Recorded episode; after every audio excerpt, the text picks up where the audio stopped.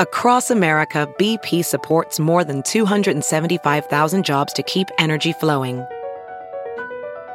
Jobs like updating turbines at one of our Indiana wind farms, and producing more oil and gas with fewer operational emissions in the Gulf of Mexico. It's and, not or. See what doing both means for energy nationwide at bp.com/investing in America. Hey, friends, thanks for joining our podcast. I want to tell you about something really new and exciting called patreon.com/BP Show. It's a great way to get exclusive interviews with newsmakers, voicemails, personalized videos, political commentary, and early access to a special podcast called The Making of Bernie Sanders. Go to patreon.com/BP Show. Patreon.com/BP Show.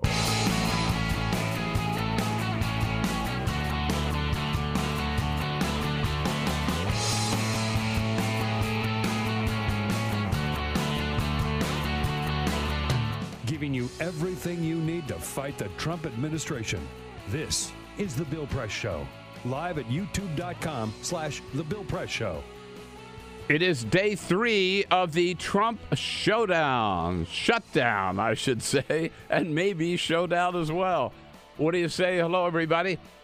Here we go on this big Monday, January 22nd. We shouldn't be here, but we are. The gang that can't shoot straight, can't keep the government running, even though they made some feeble attempt to do so over the weekend.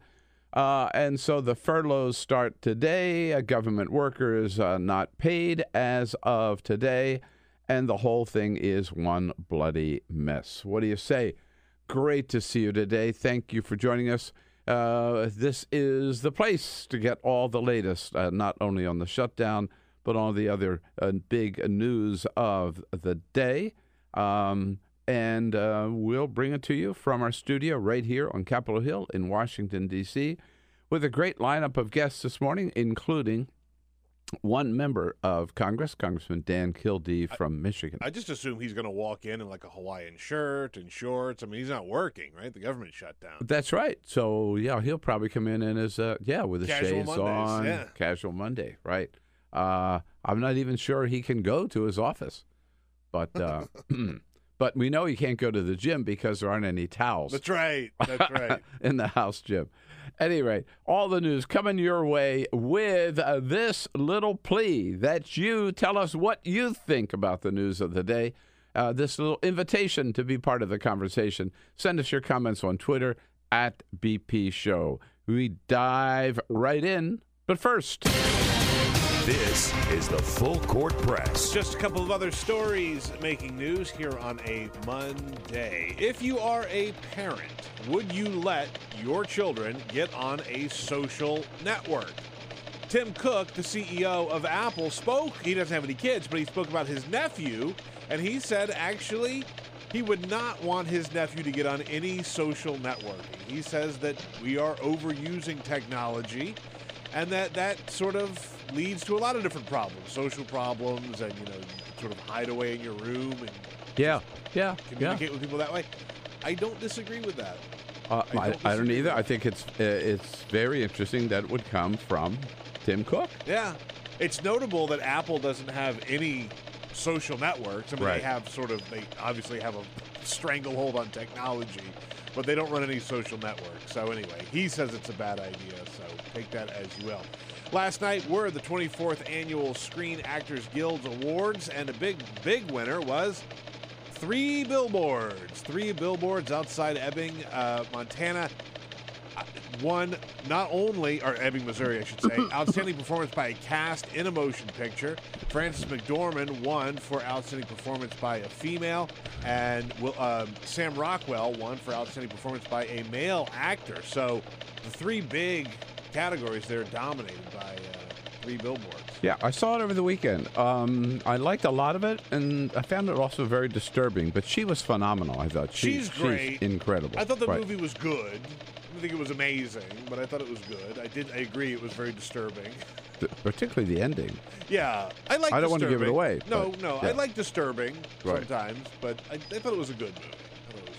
And We now know who will be facing off in the Super Bowl. It will be the New England Patriots.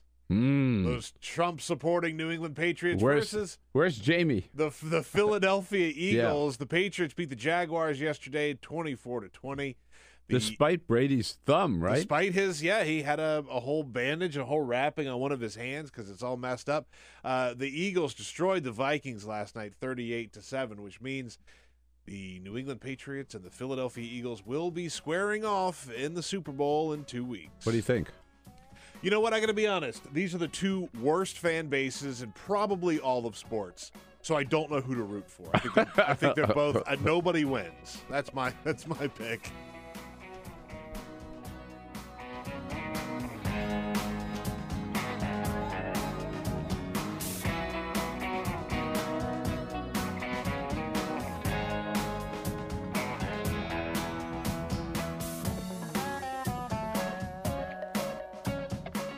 We apologize, but due to the lapse in federal funding, we are unable to take your call. Once funding has been restored, our operations will resume. Please call back at that time. This is the Bill Press Show. Yep, indeed. If you call the White House, that's what you hear. That's the message. We are into day 3 of the Trump shutdown. What do you say? Hello, everybody. It is the Bill Press Show. We're not shut down. They tried. They put out the word. All talk radio hosts should not be on the air this morning. They tried. We said, we're not going to shut down. No. In defiance of the Trump shutdown, we are here with all of you today, and we are not going away. Great to see. Imagine how surprised we were this morning when we called the White House to get our talking points, as we do every morning. As we do every morning. And we got that message. I know. Startling. Started. So it's great to see you today. Hope you had a good weekend. Didn't spend it the way members of the Senate did, just walking around and scratching their butts, trying to figure out what to do about this shutdown. It was a pitiful thing to watch. And I don't know about you, but I was in the middle of it from late Friday night on CNN with Don Lemon to Saturday afternoon with Brooke Baldwin on CNN to yesterday with Alex Witt on MSNBC. And I didn't hear anything late Sunday that I hadn't heard Friday night. There was really no movement at all. Again, great to see you. Here we are with you, as always, to bring you the news of the day. From our studio on Capitol Hill in Washington, D.C., and reaching out to you all across this great land of ours, coast to coast, online, on YouTube, youtube.com/The Bill Press Show. Joining you, of course, on Free Speech TV and on the radio out in Chicago, WCPT, hello, Progressive Voice of Chicago, and in Indiana, the state of Indiana, Indiana Talks. It is day 3 of the Trump shutdown. Here is the latest. Senators have agreed they are going to vote on the latest proposal, the deal that so far as they've gone with their talks. That vote was going to be at 1 a.m. this morning. By the way, when I went to, I think I've mentioned before, just a little personal thing, but from our bedroom on Capitol Hill, we can see the Capitol Dome. And we can see when the light is on the Capitol Dome, that means Congress is in session, either the House or the Senate, which means trouble. If you go to bed in the middle of the night and that light is still on, they're up to no good. Okay, when I went to bed last night, the light was on. In the middle of the night, I just thought, I wonder. I looked out. The light was on. When I got up this morning, the light was on. So they were working all through the night on this puppy. The vote is scheduled today at noon on a deal that looks something like this. Instead of a continuing resolution that will keep the government funded until February 16, that's a month, they would shorten it and fund the government until February the 8th. Now, think about that. That's the big deal. I mean, that's your government at work. That's your government. That's laugh out loud. This is the 5th continuing resolution. 5th time that all Republicans have been able to do And remember, they're in charge, okay? Maybe we ought to start right there. They're in charge. So this idea about what we call this shutdown, there's no doubt about it. When you control, it's the Trump shutdown. When you control the House and the Senate and the White House, you own it, baby. You own it. I mean, that's your shutdown. There's no way you can blame it on anybody. You can't blame it on the minority party. You got the control. You have the votes, all the votes in the House, in the Senate, all you need, in the White House. Republicans have proven they're good at lying and getting elected. They don't know how to govern. They don't have any idea how to govern. So this is the fifth time now they're going to come around, instead of passing a budget with a continuing resolution that keeps the government funded for couple of weeks, maybe a month. So this new deal they're offering, which they're going to vote on at noon today, is, okay, we'll kick the can down the road, but not for a month, only for 3 weeks, and then we guarantee you that before February the 8th, we will have a vote on immigration. Note, they're not saying we will pass and approve the Dreamers. We will not say we will do the right thing. All we're saying is we will allow a vote on immigration. You know what? We'll see what happens with this vote today. I'll tell you one thing. If I were a Democrat, I'd vote against it. I'd vote against it because I don't trust these bastards. How can you trust them? They said they were going to take care of the Dreamers before Christmas, and then they conned the Democrats into saying, okay, we won't do it now. We'll just keep the government funded now before Christmas. When we come back after Christmas, we'll take care of the Dreamers. Now here we are, January 22nd, and they're saying, no, we're not going to do it now. But if you give us another 3 weeks, then we'll allow a vote on immigration. Not again, but then we'll approve and legalize the Dreamers and make it a permanent part of government. No, they're not saying that at all. You know what this reminds me of? It reminds me of Susan Collins. Remember, she made the deal. Okay, I'll vote for the budget if you promised to have a vote on my health care bill before we leave for Christmas. And what happened to Susan Collins? Yeah.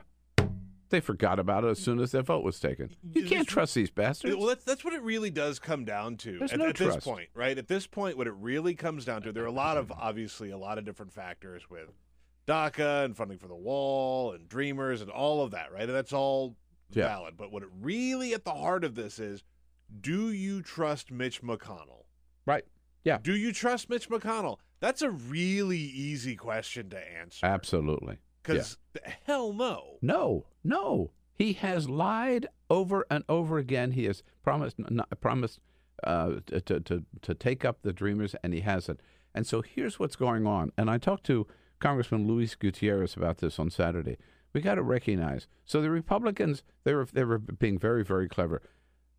They put in this deal to extend the government until February 16, the Children's Health Insurance Program.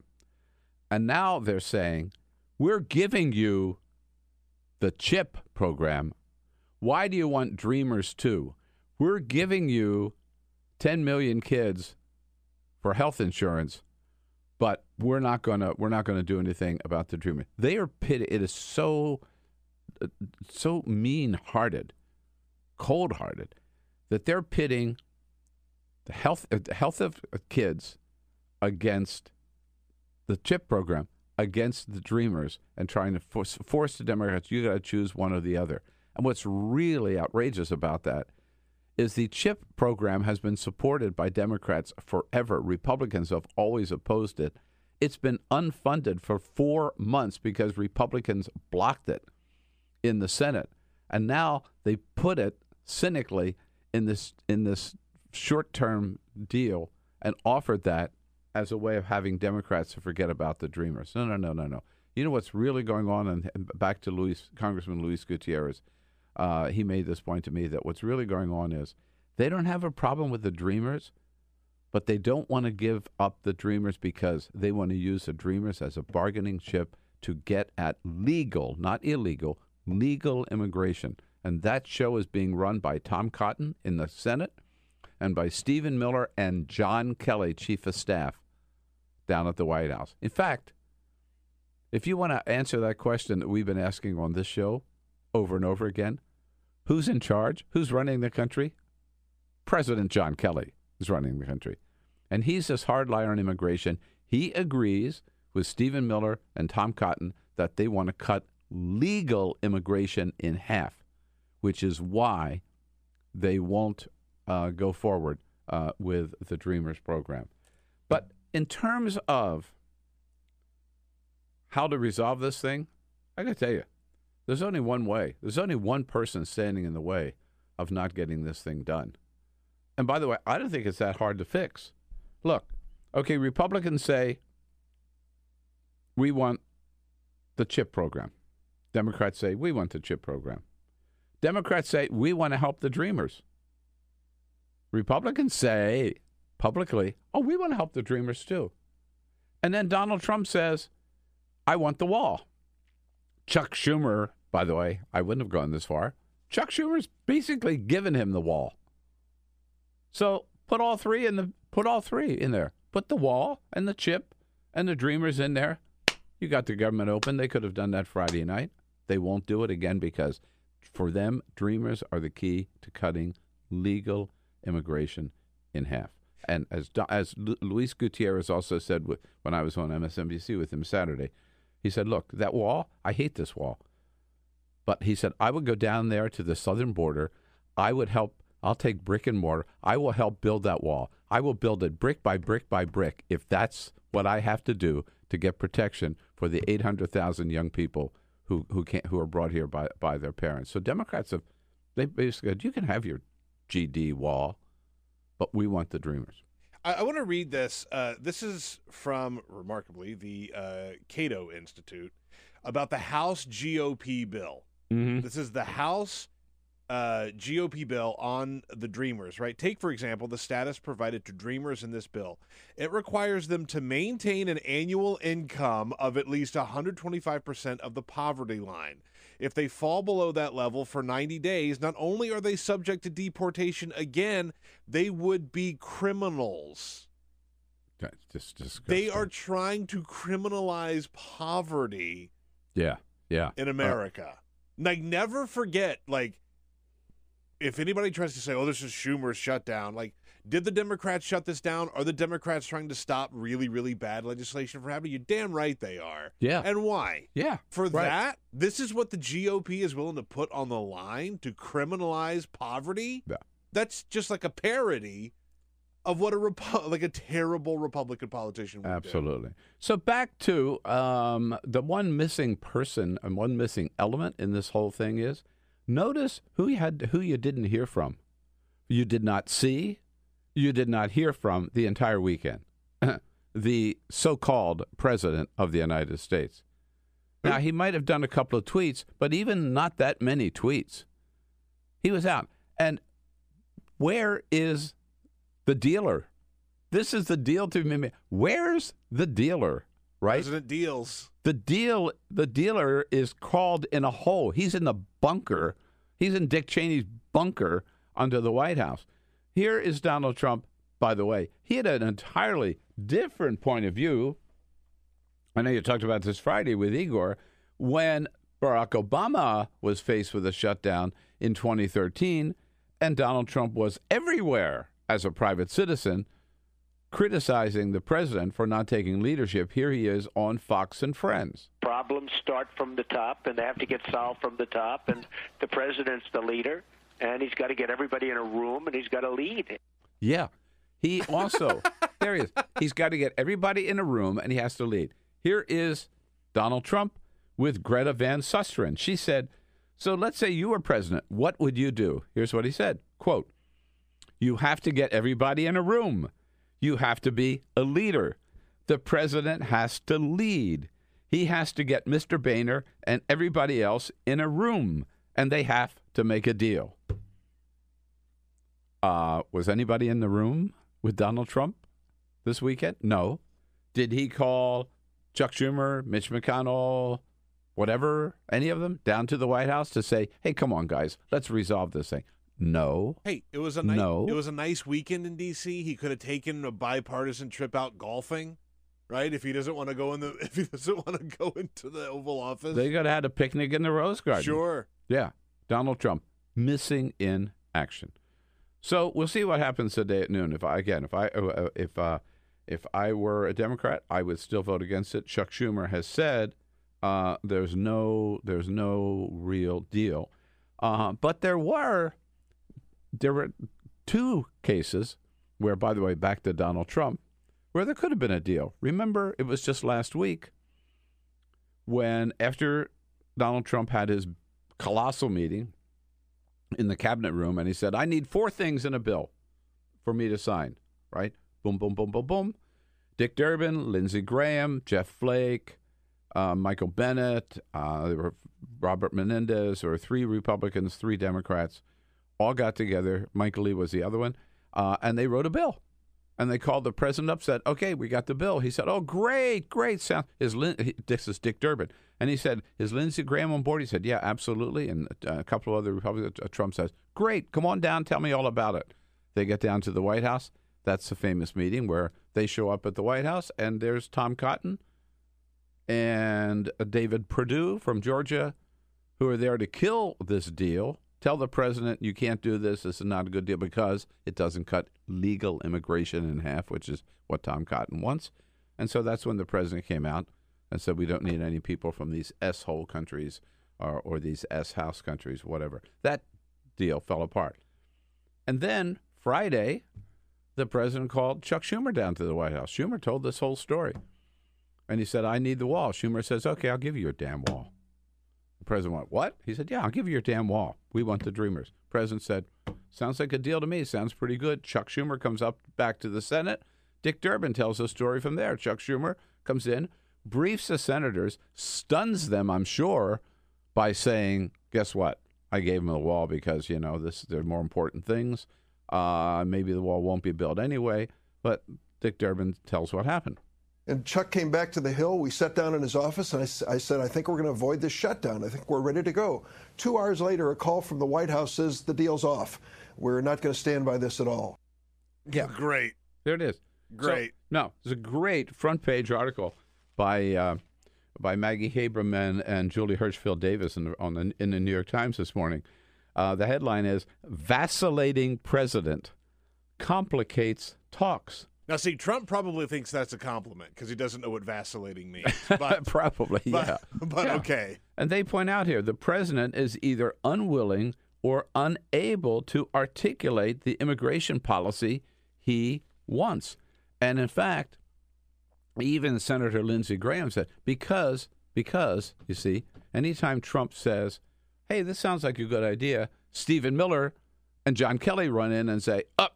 No, remember Tom Cotton. Remember, that's our guy. Tom Cotton's our guy. Lindsey Graham, basically, yesterday he roasted the White House staff. He mentioned this. He said that's where the leadership ought to come from. But with this staff, in fact, Lindsey Graham said, as long as Stephen Miller is in charge, there will be no solution to the immigration problem. Here's Lindsey Graham. Somebody's got to lead. The White House staff has been pretty unreliable. The House is locked down. So I think the Senate is the best body to lead the country to a result.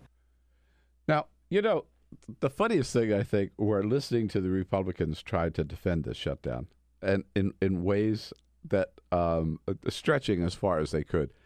One of the funniest I heard was somebody, a couple of Republicans said, oh, Democrats are only doing this to embarrass Donald Trump. Let me tell you, Donald Trump doesn't need any help embarrassing himself, right? He doesn't need any help from Democrats. He is a colossal embarrassment. He does a good job of embarrassing himself without anybody's help. He doesn't need any help there. The other thing we hear, of course, is this is Democrats are choosing to back people who came here illegally. They use the phrase illegal aliens or illegal immigrants, those pejorative terms, rather than the military. It's the Dreamers versus the military. That is the biggest lie of all. No, it's not. Let me tell you, the Pentagon is just fine. They got more money than they've ever had in our history. They have every authority to do anything that they need to do. The planes are flying, the ships are sailing, the troops are fighting, nothing is interrupted. The only thing that could happen is that members of the military could not get their paycheck. It depends on how long this goes. They would get paid, but they would not get their paycheck when the paycheck is due. They would get the paycheck when the shutdown is over, if it goes that long. That doesn't have to happen. It's up to the Republicans whether or not that happens. In 2013, the last shutdown, President Obama signed a bill immediately that gave the military their pay every paycheck, even if the shutdown continued. So that's a phony issue. And as Chuck Schumer pointed out yesterday, Democrats, Claire McCaskill, already offered an amendment to make sure the military get paid on time. Guess who opposed it? Mitch McConnell. So they're trying to use that issue, and I'm sure the base loves that issue, but it's just a phony, baloney issue. And the other issue that Republicans are using, this came out of the Trump campaign. Do we have that ad, Peter? That listen to this. This is how disgusting they really are on this issue. Again, right out of the Trump campaign operation. That's illegal immigrant Luis Bracamontes, charged with murdering two police officers. I wish I could kill one of those motherfuckers. It's pure evil. President Trump is right. Build the wall. Deport criminals. Stop illegal immigration now. Democrats who stand in our way will be complicit in every murder committed by illegal immigrants. President Trump will fix our border and keep our families safe. I'm Donald Trump, and I approve this message. Notice the end. I'm Donald Trump, and I approve this message. For the record, I pulled that ad directly from the Donald J. Trump for President channel on YouTube. So, there's no hiding behind it. The White House this morning is saying we had nothing to do with that ad. We don't take any responsibility for that ad. Did you hear at the very end? I'm Donald Trump, and I approve this message. How did they not take any responsibility for it? Right. It's got their name all over it. Right, yeah. So they're saying that because Democrats, here's what they're saying, because Democrats want permanent constitutional congressional status for the Dreamers program, 800,000 young people brought here by their parents when they were toddlers, when they were babies, when they were, some of them, teenagers, because Democrats want to protect these people who are now gone through school, serving in the military, 900 of them serving in the military today, paying taxes, have jobs, speak only English, most of them, never lived in any other country, because Democrats want to recognize their status. Donald Trump is saying, you're responsible for anybody who's killed by an illegal alien in this country.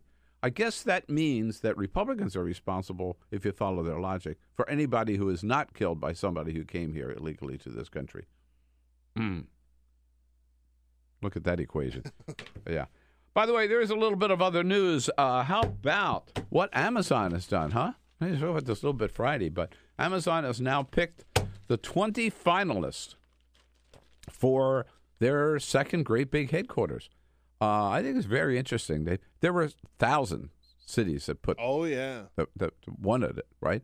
Because they're saying it could be up to 50,000 jobs related to that, yeah. Right? And the interesting thing here is Washington D.C. area might have a leg up, right? Because among the 20, 3 of them basically are the Washington D.C. metropolitan area. Montgomery County, Maryland, Peter, where you live, yeah, just right across the border here. Northern Virginia, so Montgomery County, Maryland, that way. Northern Virginia, we could see it right across the river here, right? That's the suburbs of Washington. I mean, Roslyn, Arlington, Alexandria, all of that. Or Washington, D.C. itself, right here in the Capitol, where Jeff Bezos, the president of Amazon and the founder of Amazon, owns now the Washington Post. So I think that's a pretty good sign that they're looking carefully here at Washington D.C. And they should. Right. It's a big deal. Yeah, it is a big deal. Also, in the running, just to show you, Los Angeles, Miami, Nashville, Newark, New Jersey, New York City. Come on, they got enough. They don't need any more. Pittsburgh, Philadelphia, Raleigh. I love that you're such a homer about this. Raleigh, North Carolina, Toronto, the only city outside of the country. That I think that'd be a mistake. Well, I thought the whole point was that they were going to build another one here in America. Yeah, no, don't go to Toronto. Atlanta, Austin, Texas, Boston, Chicago, Columbus, Dallas, Denver, and Indianapolis. I mean, that's a big list. It's a big list, and there's some really good choices on that list too. You know, this is more important than where the National Convention is held. You know, that there's always a contest about where the National Political Convention is held, but those are a few jobs for a week. This is 50,000 jobs forever. So it's a really big deal. And I got to tell you, it's also a big deal to have a member of Congress as busy as they are these days trying to resolve this shutdown. Member of Congress come in to tell us all about it. Congressman Dan Kildee from Michigan's 5th Congressional District joining us next here on the Bill Press Show. By the way, Capri Cafaro, former state senator from Ohio, is going to be joining us a little bit later. And then our great friend Joe Cirincione from the Plowshares Fund. That's our lineup this morning. Back with Congressman Dan Kildee in just a moment. We apologize, but due to the lapse in federal funding, we are unable to take your call. Once funding has been restored, our operations will resume. Please call back at that time. This is the Bill Press Show. Yep, that's the message when you call the White House this morning, which we did earlier this morning. It is day 3 of the Trump shutdown with a big vote scheduled at noon. It is the Bill Press Show. No shutdown here. We're coming to you live, as always, from our studio on Capitol Hill in Washington, D.C., where we're brought to you today by the good men and women of the United Food and Commercial Workers Union, those members of the UFCW, a proud union family that feeds, serves, and provides for America's hard-working families under the leadership of President Mark Perron. Check out their website at ufcw.org. He may not be, the government may be shut down, but here's a man. He is ready for action. He's got his congressional suit on and his lapel pin ready to go, Congressman Dan Kildee from the great state of Michigan. Well, Congressman, what's going on today? What's the word? Well, we'll see. I mean, there's this potential of a vote in the Senate at noon. No real commitment from Democrats that they'll be a part of it, although I think that's actually up in the air. It's very hard to read this. And, you know, of course, part of the problem. So the big deal is, right, that they're saying, okay, instead of a continuing resolution that keeps the government going until February 16, we'll just go till February the 8th. Yeah. Now, what kind of a concession is that? It's not a concession. The only concession, and I don't consider it much of a concession, but when McConnell said he will bring up DACA and border security and these other issues, related issues, whatever. Before February 8th. But it doesn't mean they'll vote for them, right? That's not exactly a firm commitment. They're not saying we will approve the Dreamers program before February. No, right. And I think part of the problem we're having, you know, this is always the case with us, I suppose, is that the Republican message is very simple and very clear, that Democrats shut down government to protect illegal immigration. That's their mantra. Of course, that's not the case, but that doesn't keep them from saying it. For us, it's always just a little more complicated than you can put on a bumper sticker. Yes, it's about the DACA recipients, for sure. We ought to use every moment of leverage we have to do the principled thing in government, and that's one of the things we're trying to do. But it's also about the budget. Enough of this nonsensical kicking the can down the road. This is number 5? This would be number 5. Right. Enough. And keeping in mind that the other sort of phrase that's been oft repeated, we heard the speaker on the floor say it the other day, and other Republicans are saying it, that there's nothing in this bill that that Democrats object to. There's nothing in this spending bill that we object to. Wrong. Number 1, we object to the fact that it only keeps government open for a few weeks. We don't like that. Good. Secondly, we object to the fact that while they're funding the CHIP program, they're not funding the community health centers, where in some communities 40% of the CHIP recipients get their services. Right. Yeah. And again, why did they decide to include CHIP in the budget? Because even though we had been saying it over and over again, CHIP, which they have opposed for years. Right. Yeah. Even though we have been saying over and over and over again that this is a program we ought to fund, when it cost $8 billion over the 5-year window, they were not going to touch it. They were going to cut that program and leave those kids hanging.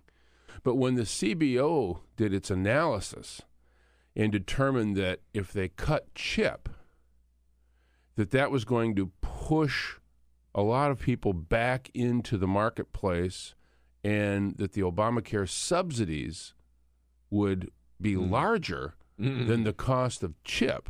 So all of a sudden, they realize, wait a minute, actually this will cost money. So as long as it doesn't cost money to keep kids healthy, they're all for it. If it costs them one precious thin dime that could otherwise be spent in the Defense Department, the kids are left out of the budget. So it is so disingenuous for them to get on their high horse that they're all in favor of children's health programs, when the only truth of the matter is that the mathematics trumped their initial logic.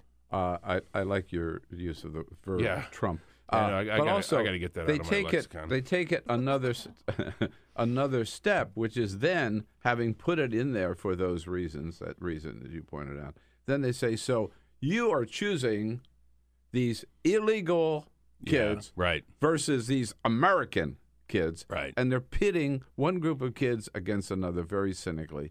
So on the Dreamers program, I have not heard one Republican make an argument why they're against. They say they're for the Dreamers program, why they're against it in this bill. And I think Paul Ryan, he sort of let the cat a little bit out of the bag yesterday. Here he is. DACA is a symptom of a broken immigration system.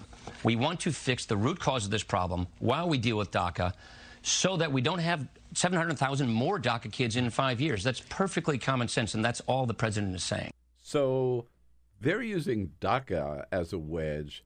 And I heard Congressman Luis Gutierrez, I was on MSNBC with him on Saturday, make this point. What they really want to do, and what Tom Cotton and Stephen Miller and John Kelly are pushing, is to cut legal immigration by half. And so they're not going to give them DACA. They're not going to do the DACA thing unless they can get legal immigration. There's no question. And maybe more people from Norway who are white, right? Those white people get rid of these black and brown. Those Norwegians shouldn't be too comfortable. They'll stop the Norwegians if they get a chance to. Right. They will. Right. So this, unless they take a loyalty oath to Donald Trump or something. So this is actually pretty predictable. Trump is not so bright.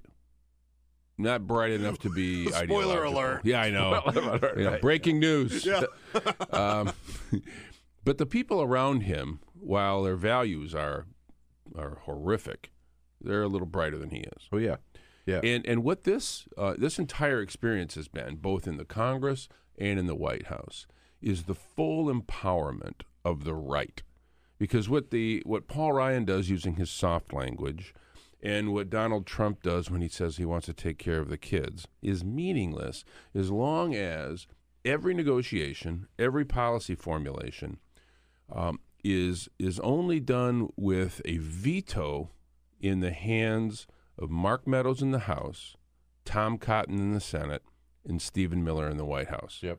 That triumvirate is essentially running the government of the United States. This is the tail. This is the flea wagging the tail, wagging the dog.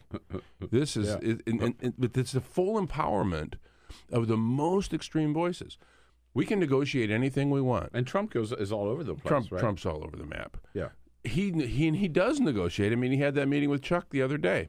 Stephen Miller said no. Trump had to circle back. Negotiations take place in the Senate. Tom Cotton, Purdue, they say no. Okay, all deals are off. They show up kind of uninvited by Trump, uninvited by Stephen Miller. And they put a kibosh on the whole deal. And then, you know, the Freedom Caucus, some of these guys, strangely enough, I have a decent personal relationship. Mark Meadows, I have a really good relationship with him.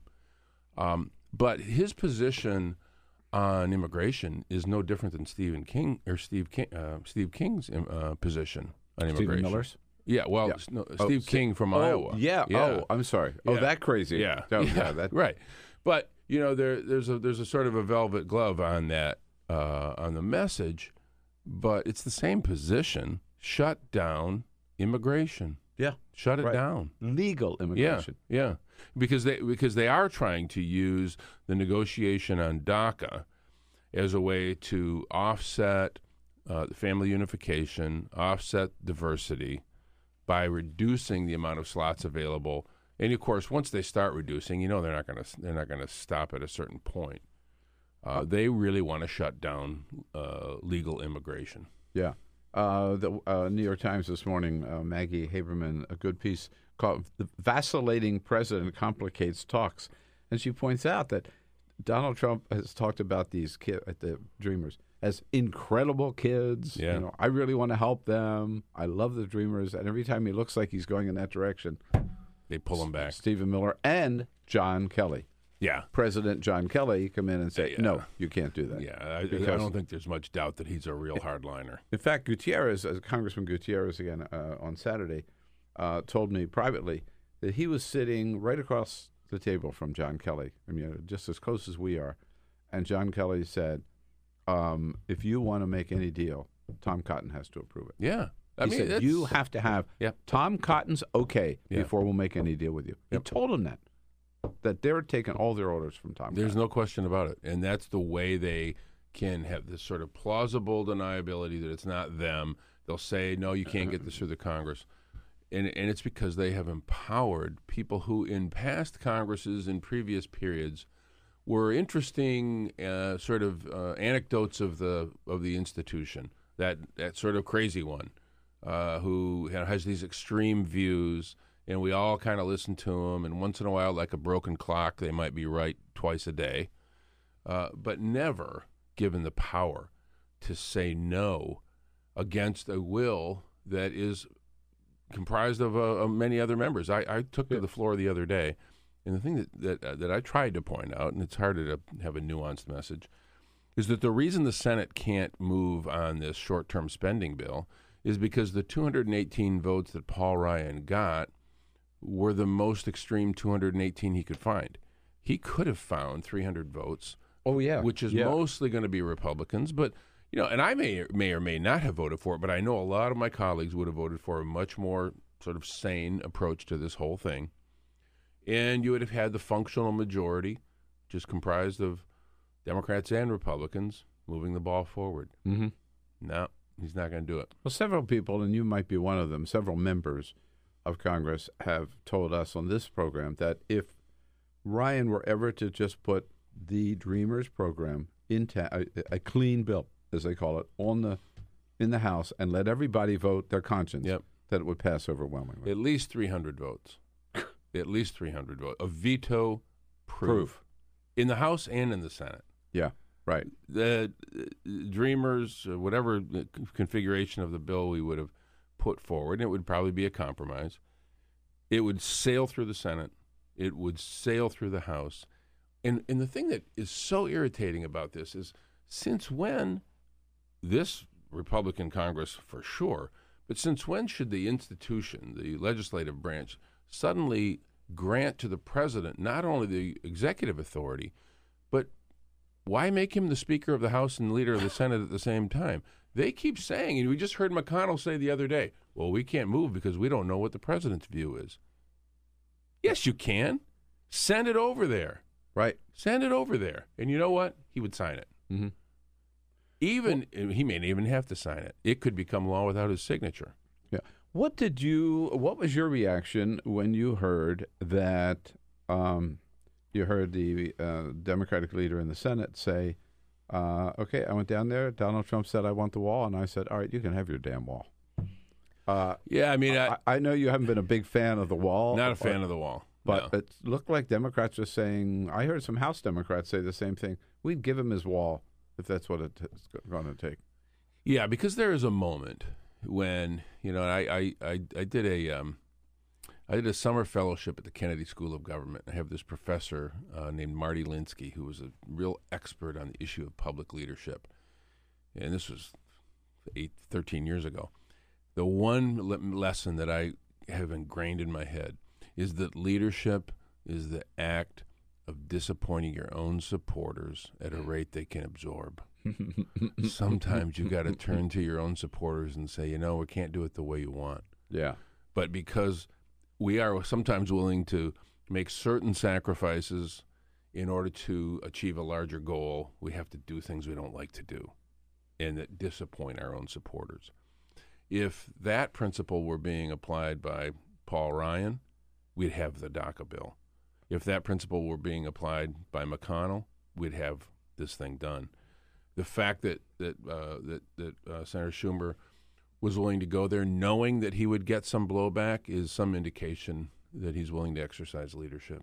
Well, what about the argument that we hear all the time that Donald Trump can't do this or can't do that because if he did, he would upset his base? Yeah. How long are we going to have, God forbid, I mean, just 4 years of placating and you know, throwing red meat to the base? That's what it looks like. I mean, it seems. Now, I think I hear that argument so often. You know, I hear a lot of journalists use that argument. Well, we can't do that because it would upset his base. Well, what the hell? He's elected, right? He was elected president. He's there for 4 years. The job is not about just appeasing your base for 4 years, right? Isn't the presidency something maybe bigger than that? It has been in the past. My view is this. The change has to come from outside the White House. The change has to come from Congress asserting its role. We can marginalize this president. We can send him legislation that can become law with or without his signature. You know, if we have veto-proof margins, which I think on a lot of these big issues we actually have, with or without a Democratic majority in either body.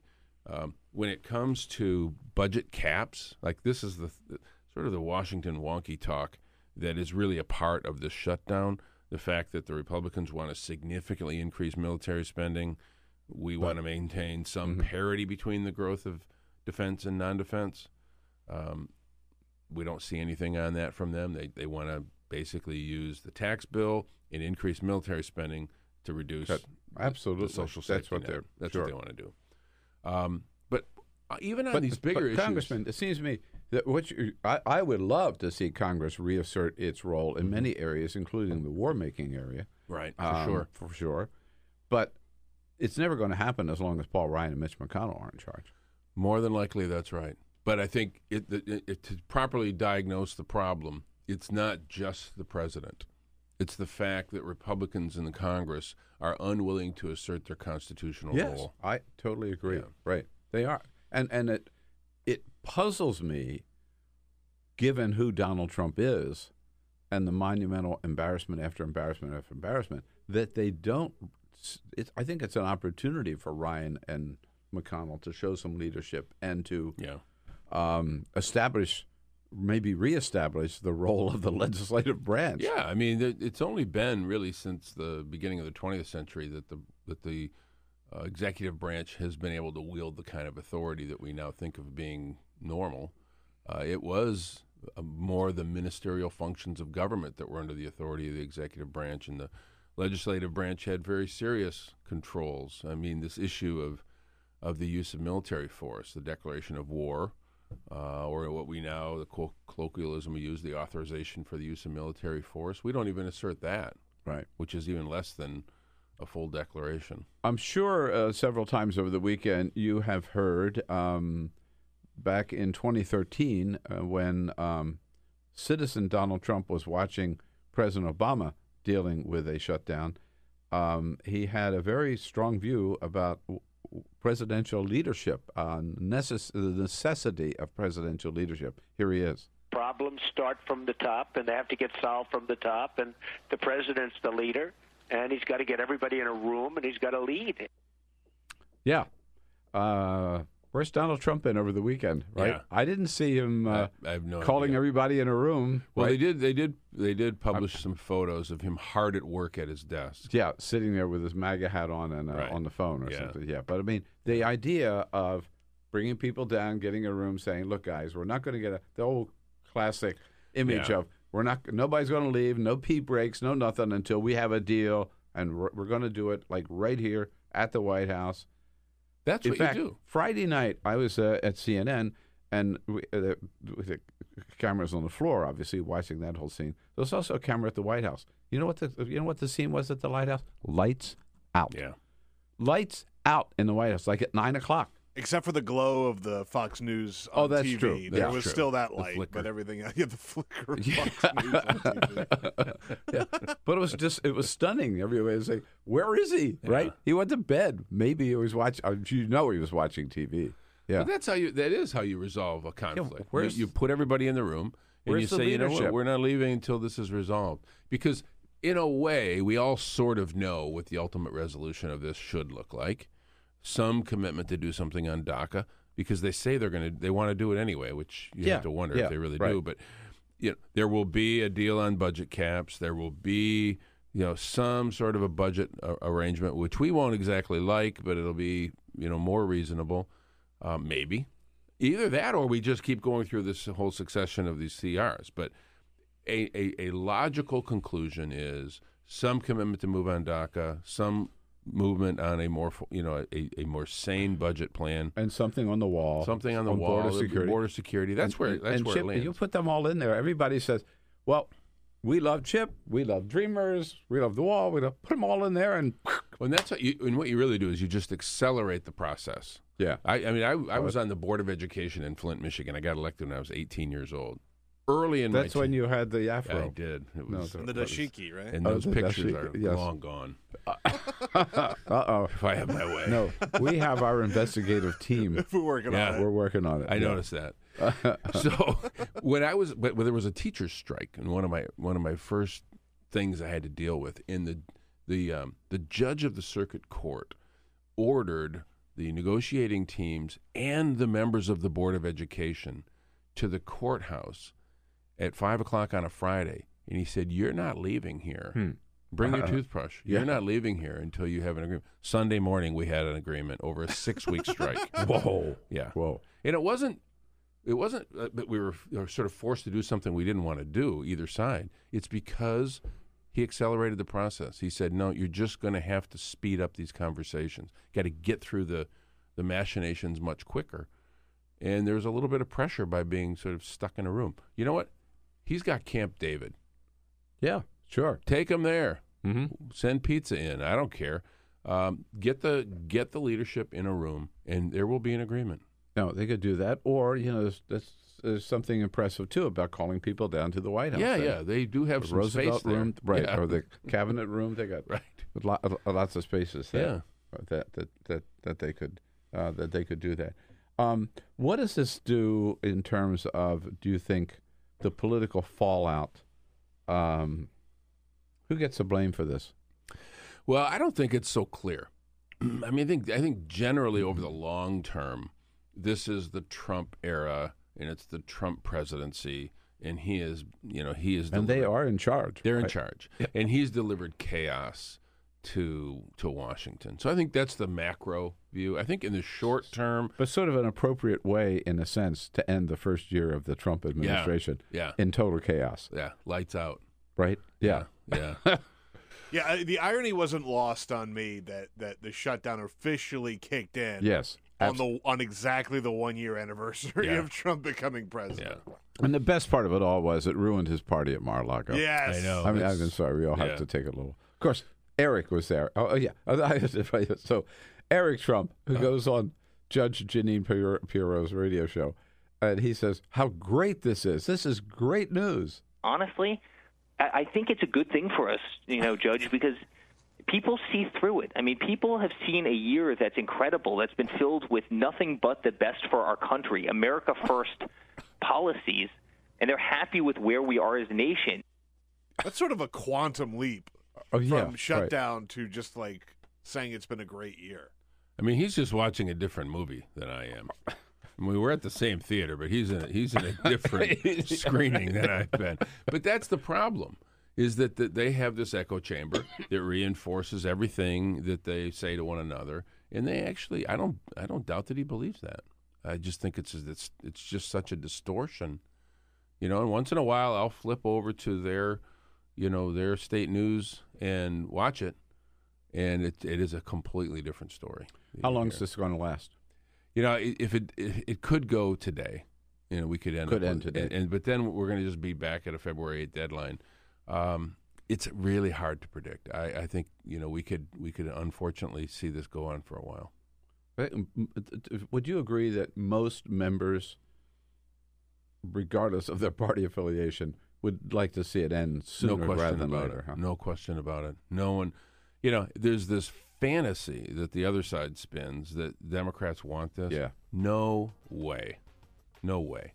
We hate this. Right.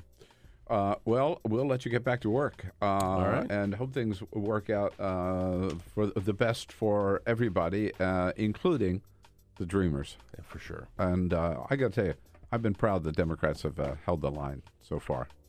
We have to. Yeah, absolutely. Yeah. Congressman Dan Kildee, great to see you. All right. Former state senator from Ohio, Capri Cafaro, is joining us next year, top of the next hour. Stay tuned. This is the Bill Press Show.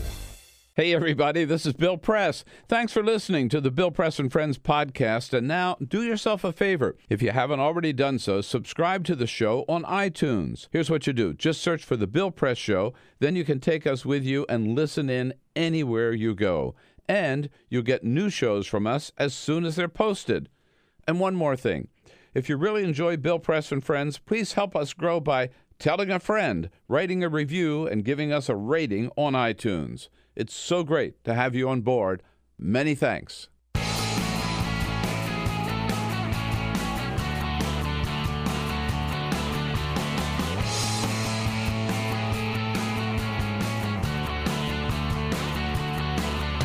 Giving you everything you need to fight the Trump administration. This is The Bill Press Show. Live at youtube.com/The Bill Press Show.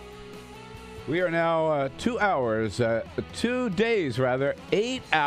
and 7 seconds into the Trump shutdown. Hello, everybody. On a Monday, January 22nd, it is the Bill Press Show. Good to see you.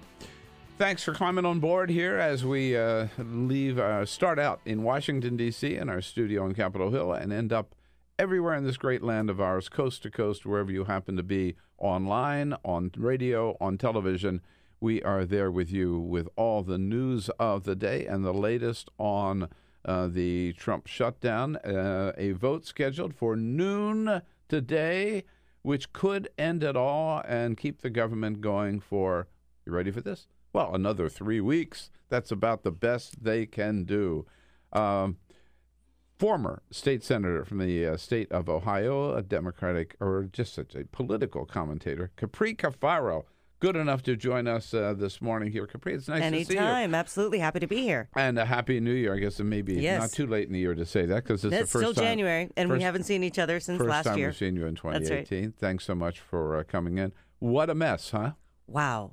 I mean, there are no words for how ridiculous things are right now. Yeah. I mean, across the board, I just think the whole thing. Ridiculous is the word I've been using, too. Yep, and I think America is incredibly frustrated, you know, outside the Beltway and inside the Beltway right now. I mean, I think everyone looks like big babies, to be frank. Right. So we got a lot to cover with Capri and with all of you. And what a great turnout for all the women's marches yesterday and Saturday, all across this great land of ours.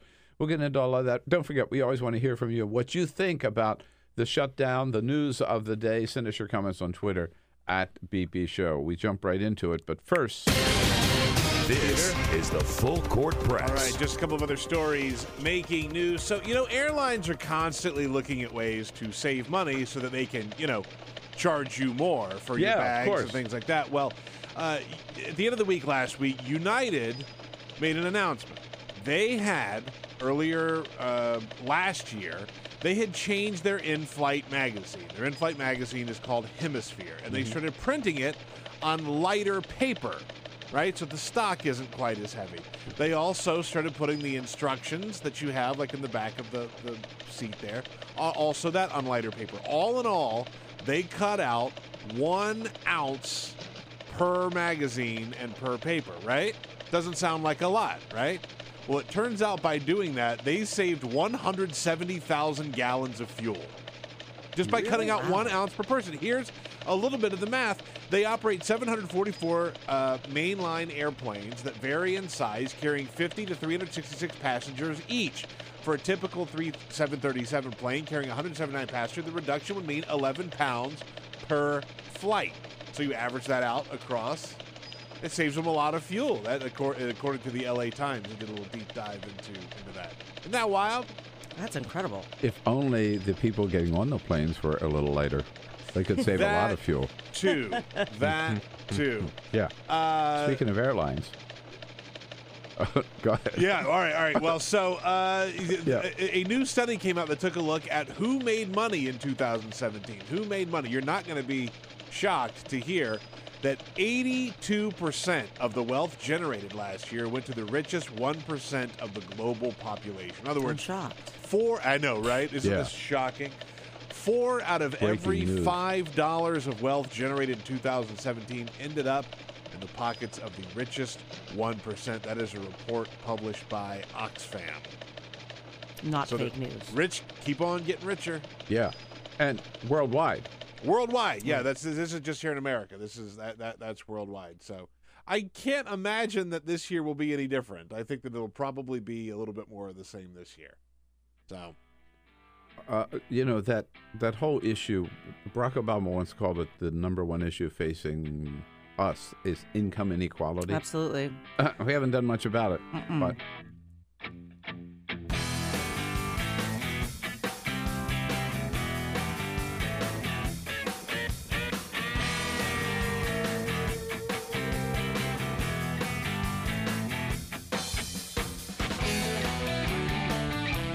We apologize, but due to the lapse in federal funding, we are unable to take your call. Once funding has been restored, our operations will resume. Please call back at that time. This is the Bill Press Show. When you call the White House, that's what you get. That's the recording you get. We called the White House this morning. They are shut down. In fact, Donald Trump's been totally shut down. We haven't seen or heard from him all weekend. Hello, everybody. What do you say? It's Monday, January 22nd. This is day 3 of the Trump shutdown. 2 days and 8 hours and I don't know how many minutes or seconds right now. The countdown clock has been 21 up, seconds. 21 seconds. There you go. Has been up on CNN ever since midnight Friday, and I was there at CNN when we started marked the first anniversary of the Trump presidency with the Trump shutdown. Thanks so much for joining us online on YouTube, youtube.com/The Bill Press Show. Thanks for joining us on television on Free Speech TV and out in the greater Chicago area on WCPT. Good to see all of you this morning as well. And we welcome back to the program our good friend, political commentator Capri Cafaro, former member of the State Senate in Ohio. And Capri, I've got to say, if you had a little budget crisis or whatever in Ohio in the State Senate, you might have found a better way to resolve it than this Congress has. I actually have a real story on this because I was minority leader in 2009 when the financial crisis occurred. And it was pretty bad. We had no money. We drained the rainy day fund. We are constitutionally mandated to balance our budget because we can't print money, obviously. But we actually, it took us 2 weeks. There was a stalemate. It took us 2 weeks. Now, the government was not, quote unquote, shut down. We were able to, sort of keep things afloat. But we were 2 weeks past our constitutional deadline. And I kind of frankly blame toxic masculinity on that one because I presented everybody with a deal that they ultimately did do, but it took them 2 weeks to conclude to the same thing that I told them before the deadline. But all in all, I mean, and that was a very unique circumstance because of the financial crisis. it's in state government. You have to put on your, you know, big boy pants and big girl pants and get things done. And states have to balance the budget. Their budget, and I think that we could learn a lot, or Congress could learn a lot, from the practicality of state government, rather than the finger pointing and trying to everyone is retreating into their camps, jockeying for position in a midterm election, and forgetting about the people, which is quite frustrating. Indeed, it is. And this was a time, too, one would think, when we would see the dealer really perform. I mean, that's how he got elected. One of the reasons he got elected, because he's got this reputation, art of the deal. I'm the deal. I made all these great business deals. And as he said in 2013. Yes. In fact, let's listen again. You can't play it too often. Here he is on Fox and Friends. Problems start from the top, and they have to get solved from the top. And the president's the leader, and he's got to get everybody in a room, and he's got to lead. He took the same message to our friend Greta Van Susteren on Fox, where she said, so what would you do? And, quote, he told her, told all of us, quote, you have to get everybody in a room. You have to be a leader.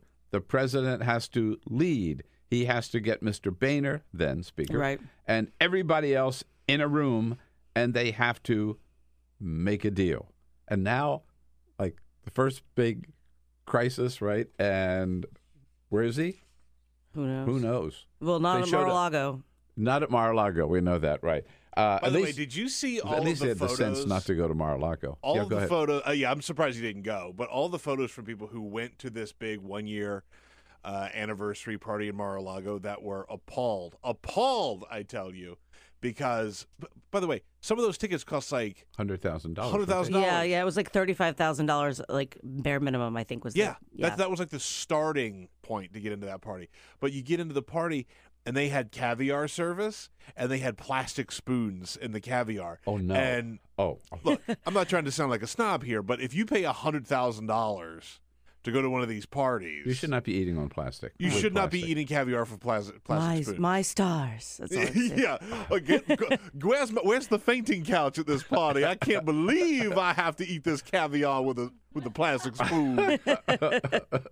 By the way, this is a little catty, I guess. It is catty. I know. But also, did you see the Melania tweeted out about how happy she was and how proud she was of the first anniversary, and she put out some photos of her as First Lady. Not one photo of Donald Trump. He is not included in one photo. I actually like Melania, to be honest. I think that she... I'm not saying... that's funny. I think there's a message there. There is definitely a message there. It's her with so-and-so and her with the military. Right. But not one... Donald Trump doesn't appear in one photo. Well, I mean, when you look at her tweets, she actually steps up... more like before Trump does on a number of, when like the hurricanes happen, for example, or, the tragedy in like Las Vegas. And like Melania's out there like tweeting like, our heart goes out to XYZ like hours before Trump, which I find fascinating as well. I haven't seen that, but anyhow. Yeah. I noticed that a couple times, and I was like, wow, she's like beat him to the punch. I just want to be very clear. I'm still on the I think Melania is bad train. Like, I think that she married Donald Trump, and that says all you need to know about Melania. All right. Touche. All right. We're not going to make this a whole debate. I just wanted to point that out. First lady, but I thought the photographs was kind of interesting. Well, back to this leadership role. I mean, what is it with Trump? You would think, again, that he's got the Oval Office. He's got the Cabinet Room. He's got the Roosevelt Room at the White House. He's got Camp David. Right. And Camp David, I think, would be a very good tool for this right now. Bring them together. And the classic Trump, the image we have of Donald Trump, right? And we mentioned this a little bit with Congressman Kildee, would be that he gets them in the room and he says, listen, damn it. Right. We can't let this happen. Boom, boom, boom. There's too much at stake. Now you guys are here. We're ordering pizza, and you're not leaving right until you make a deal. Here's what I honestly think. And everybody would say, that's the guy that we voted for. Right, right. Instead, where is he? Well, here's what I think the challenge is. I think the challenge is this, and I say this with all due respect and with a good deal of seriousness. I'm not trying to be cheeky about it.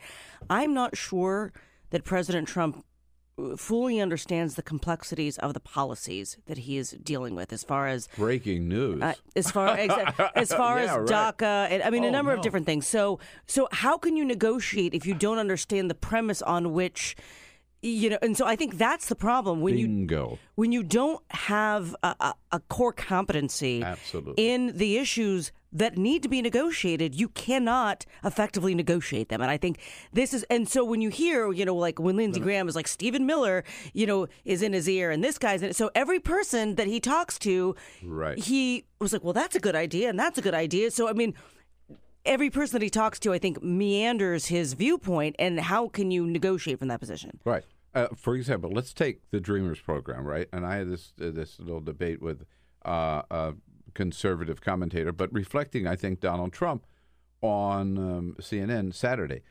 They said, first of all, said, well, what about these Dreamers? There are a lot of questions about them. I mean, how about all the crimes? I said, what? Wait, no. The Dreamers program, if you have a felony or something, you cannot apply. So that's already taken care of. Just, well, are there going to be citizens? I mean, how will you about? No. Right. And I talked to Luis Gutierrez, congressman, about this. There's no path to citizenship for the Dreamers. I mean, every 2 years they have to reapply, which is part of the problem right now because you know the March deadline is ticking, and it's part of so these people don't understand the program has been worked out. The Dreamers program, was in place. It was working. It was protecting people. It was giving them this opportunity, and Donald Trump unilaterally, unnecessarily, summarily just said, "Nope." I'm going to throw it to Congress, and if they don't do something about it, making it permanent. They also argue that a judge, then he said, you know, we're going to just end it. They also argue that a judge has ruled it unconstitutional. That's not true. No judge, the constitutionality of it, there are people who say Obama had the power to do that, some who say he didn't. Right, exactly. But it's never been resolved. So they make all these arguments about it.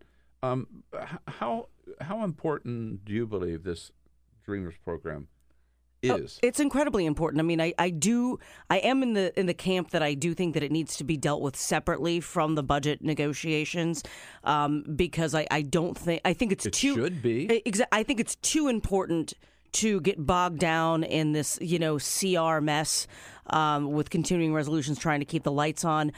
To me, the issue of DACA is one of human dignity. And it's unfortunate that human beings have become so politicized. I mean, they came here no fault of their own.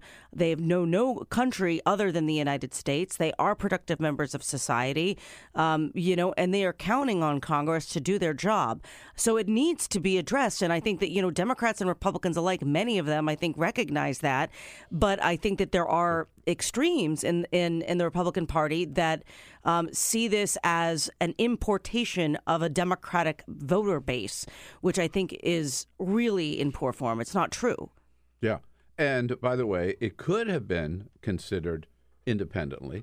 Congressman Kildee told us in the last half hour again, other members of Congress have told us the same thing, that if you put it on the floor in the House as a clean DACA bill, it would pass overwhelmingly. Right. It would sail through. Same thing in the Senate. And the only reason it's part of the budget process is because Mitch McConnell and Paul Ryan won't allow it to have a clean vote.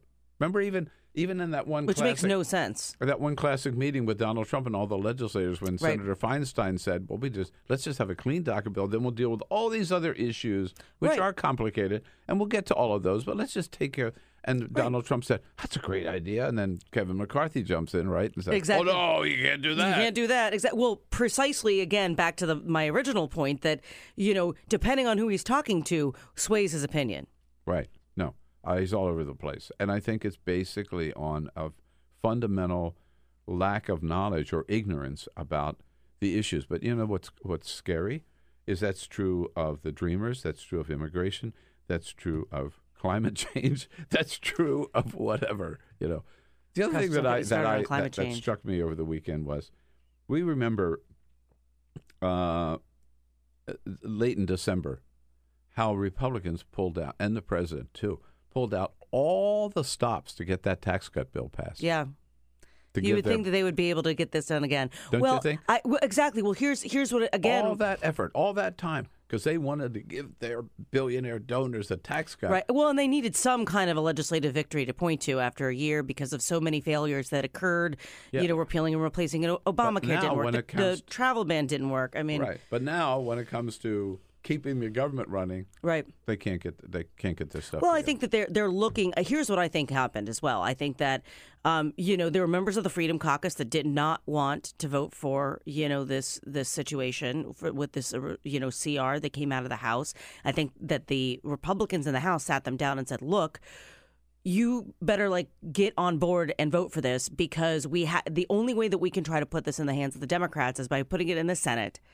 And, saying, look, they need 60 votes in the Senate. And so now it's the Democrats' fault. So I think that there was a very serious political calculus coming out of House Republicans saying, for those that were dissenting within their ranks, shut up, get on board and let's put this in the hands of the Democrats.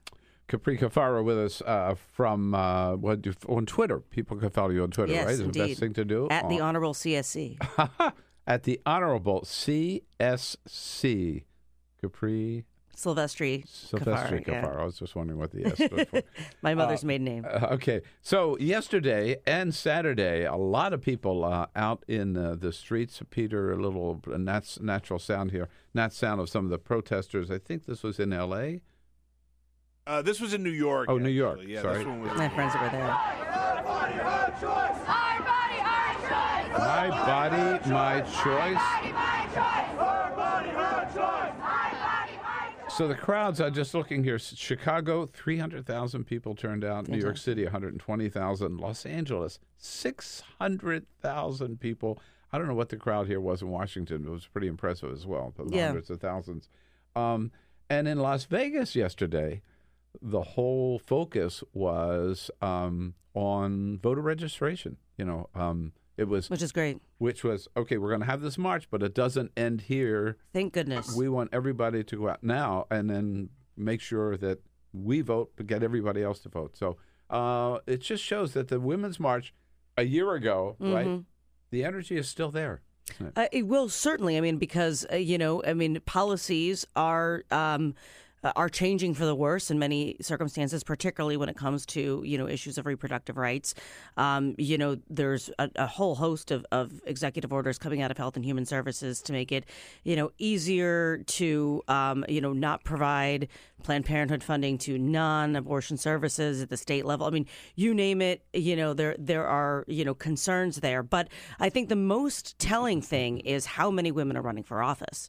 There was a recent Time magazine article about this, kind of in the sort of a retrospective of 1 year after the Women's March. Yeah. And, I think it was like a 325% increase from 2016 to 2018 as far as the number of women that are running.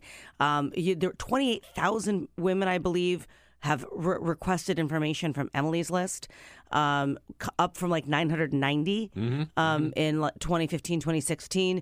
So, I mean, the interest is there. And at every level of government, I mean, I know Congress gets, all of the attention or most of the attention, but there are a lot of women that are running, in state legislative races and city council races and really trying to make a difference. And I can tell you as well, because I'm very involved in trying to mentor younger women getting into, public service. I mean, I just spoke to an organization, a group of women, college young women, like 250 of them. I mean, and some of them, want to get involved in other ways, but a lot of them are looking on, well, how can we run for office? And I think that, the Women's March certainly was the impetus behind that. And then when you overlay that with Me Too and Time's Up, it's really things are changing. Oh, no, absolutely. So what do you tell these young women? And again, I think it's so important, as you point out, that they're running for, and Emily's List is very much a part of this, city council, school board, board of supervisors, right, and some state legislative seats, which is so important. Your former state senator. So what do you tell them? Where to start? I mean, some of them may have their eye on Congress. Should they start there, or how's the best place? I mean, I think it's really, down to where you feel your passion is and where you feel that you can make the best impact and have the most to bring to the table. I mean, some people have a greater competency in federal policy versus, state policy, but you know, I do tell them. Maybe they have some experience, right, which would, in the business world or whatever, exactly, which would propel them maybe to a higher... Right. Well, and I think that, you know, what I do tell them, though, now is that, you know, my experience has been that you can have more impact, frankly, at the state level than I think you can at the federal level in meaningful ways. But, you know, it's important, I think, to encourage women to understand that you have to take the risk. You can't be afraid to lose. You know, my hope, and then if you do lose, I mean, I've lost elections, you have to come back.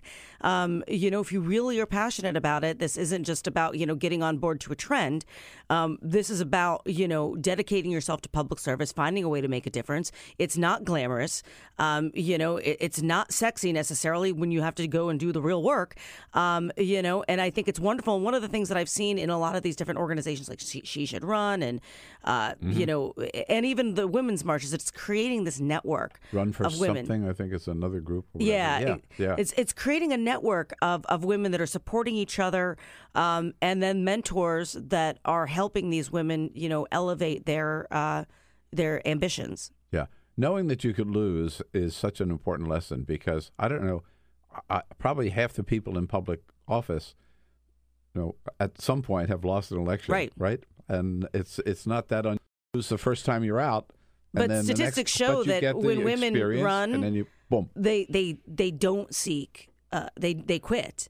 And so that has been, you know, sort of the consistent, you know, up to this point, at least. That's an important. And you know, I say we got to turn that tide. Why do you say that you might be able to have more impact at the state level than at a federal level? Boy, I mean, like, let's let the government shut down. These guys are, you know, I mean, clearly unwilling to govern. You know, there's such, I mean, there's such gridlock in Washington right now, and such a toxic environment that is so partisan, you know, and so it's a chicken and the egg. You know, if you don't try to run in Congress and try to change it, I guess it's never going to change. But at the same time, at least in my experience, the kind of issues that you're able to address a lot of times at the state level, you can see a direct resounding impact on the people that you represent, whereas, you know, you're a little bit more removed at the congressional level. And again, it's, you know, when you're one of 425 or 525 with the United States Senate, you know, your voice is a little bit more muted. You're spending all your time raising money as opposed to legislating. So it's just a function of you know, the level of government. It's so important for so many reasons. I just I wanted you to reinforce that, because it's something I believe in. And not to mention drawing district lines. Don't get me started. Right? That's right. Absolutely. Look, I mean, it's the state legislature and state governments that draw the congressional lines, and the state legislative lines as well. You know, and there are systematically, we're seeing more and more activities surrounding, you know, trying to do bipartisan commissions and take it out of the hands of the legislature. But gerrymandering itself has contributed to gridlock in Washington. Totally. Right. So, and I know there's a couple Supreme Court cases coming up about that as well. Yeah. And look what happened in North Carolina. Right. Right. And then we've got... you know, the census coming up, and also.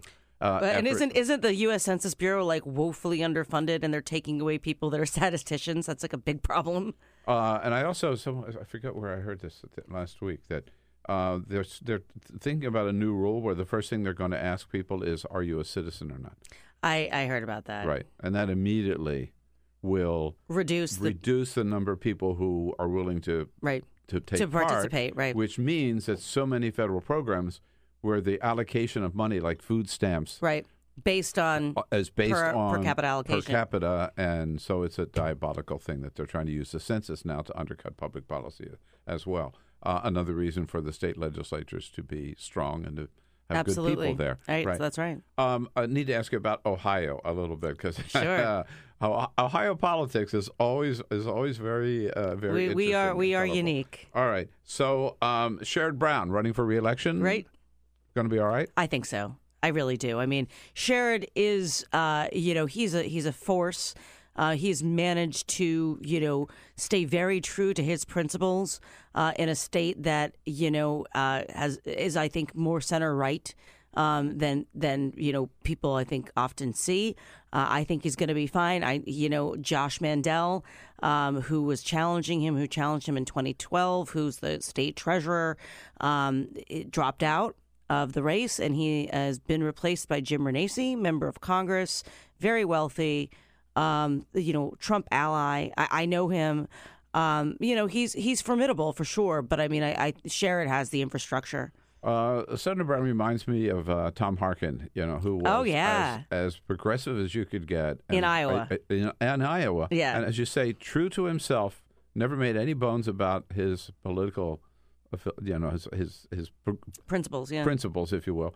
And at the same time, in a basically center-right state like Iowa, always got reelected because people just appreciated that he was true to himself. Exactly. I mean, he's totally transparent. He's very honest, and that's important. So, who's the next governor of Ohio? Mike DeWine, honestly, in my opinion. I mean, it's going to be incredibly difficult for the Democrats to break through. We have some good candidates, but I mean, it's going to be tough. What is DeWine's position now? He's the Attorney General. And he has teamed up with the current Secretary of State, John Husted. Richard Cordray is running. Yes, Richard Cordray. Is he the Democratic nominee? Or is there a primary? There's a huge primary. Dennis Kucinich is in that primary. Oh, that's right. Yeah. So Betty Sutton, former member of Congress, has joined Cordray as his running mate. They are definitely, I think, seen as sort of the leaders on that. But it's going to be a very interesting primary in and of itself. And does John Kasich challenge Donald Trump in 2020 in the Republican primary? I tend to think so, just out of sheer sort of moral, crusading. I'm in the minority in that view, but I think so. Most people think he will not run, right? Yeah, that's what I'm saying. I think he will, I am definitely in the minority in that view. But I believe. I mean, if you look at everything that he is saying and doing, I think that he I think knows it might be a losing proposition, but I think he's going to do it because I think he thinks it's the right thing to do. What can we do to encourage John Kasich to run? Good question. I mean, I think a lot of people that regretted voting for Trump might get on board with Kasich. Question is, could he get out of the primary? Mm-hmm. But I think maybe he could. I mean, people are going to turn out in droves in 2020, I think. I mean, part of the challenge in 2016 was that not a lot of people voted in reality. Mm-hmm. And that's how we ended up in the circumstances that we ended up in. Sure. And, you know, places like Wisconsin were won by 28,000 votes, you know. Yeah. No, I think a Kasich-Trump primary in 2020. Healthy for America. Healthy for America, indeed. Healthy for democracy. So great seeing you. Thanks so much for everything you're doing and everything. And don't forget, you can follow Capri on Twitter with her comments of the day at the Honorable CSC. That's it. Joe Cirincione from the Plowshares Fund standing by to join us for the next half hour. We'll take a quick break. We'll be right back. America First. How's that doing for America's image around the world? We'll find out. Download our podcast. Search for The Bill Press Show on iTunes. And remember to rate, review, and subscribe. This is The Bill Press Show. And on a Monday, January 22nd, hello, everybody. Great to see you again. Thanks so much for being part of the program this morning as we come to you live from Washington, D.C., our nation's capital. Our studio right here on Capitol Hill, brought to you today by the United Steelworkers and their international president, one and only Leo Gerard, a great fighter for American working families, leader of the United Steelworkers, which happens to be North America's largest industrial union, representing over 1.2 million active and retired members. Check out their website at usw.org. A lot of talk this weekend about the first anniversary of year one done of the Trump administration and what impact it has had on this country. And not a lot of talk, as much as I think we need, about what impact the Trump administration has had on America's position around the world. That's why we turn to our good friend, Joe Cirincione from the Plowshares Fund. Hello, Joe. Nice to see you. Good morning. Pleasure to be here. And a happy new year. Welcome back. All things considered, happy new year. That's right. Exactly. We've been at it for an hour and a half this morning, Joe, I've been listening. Which has generated a good share of Twitter comments, Peter. Yes, indeed. Lots of comments on Twitter at BP Show, specifically on the shutdown. Luna says, stating the obvious here, but the only people Trump makes deals with are the Russians. That's pretty good. I hadn't heard that. That's pretty good. That is good. Yes, that's pretty good. Gilly says, Trump's approval rating is in the 30s, so forget about the base. 70% or more of the country supports DACA. Here's an idea. Stop alienating the majority. That's a good That's a good take there. One other comment really quickly here is here is KG. KG says, so hilarious. They're trying to deal rationally with someone so totally out of the grasp of reality. I agree with that. Yeah, you can find us on Twitter at BP Show, at BP Show. You could leave a comment on any topic at any time, and we'll read it on the show if it's good enough. So there you go. Thank you, Peter. And we are now 8 hours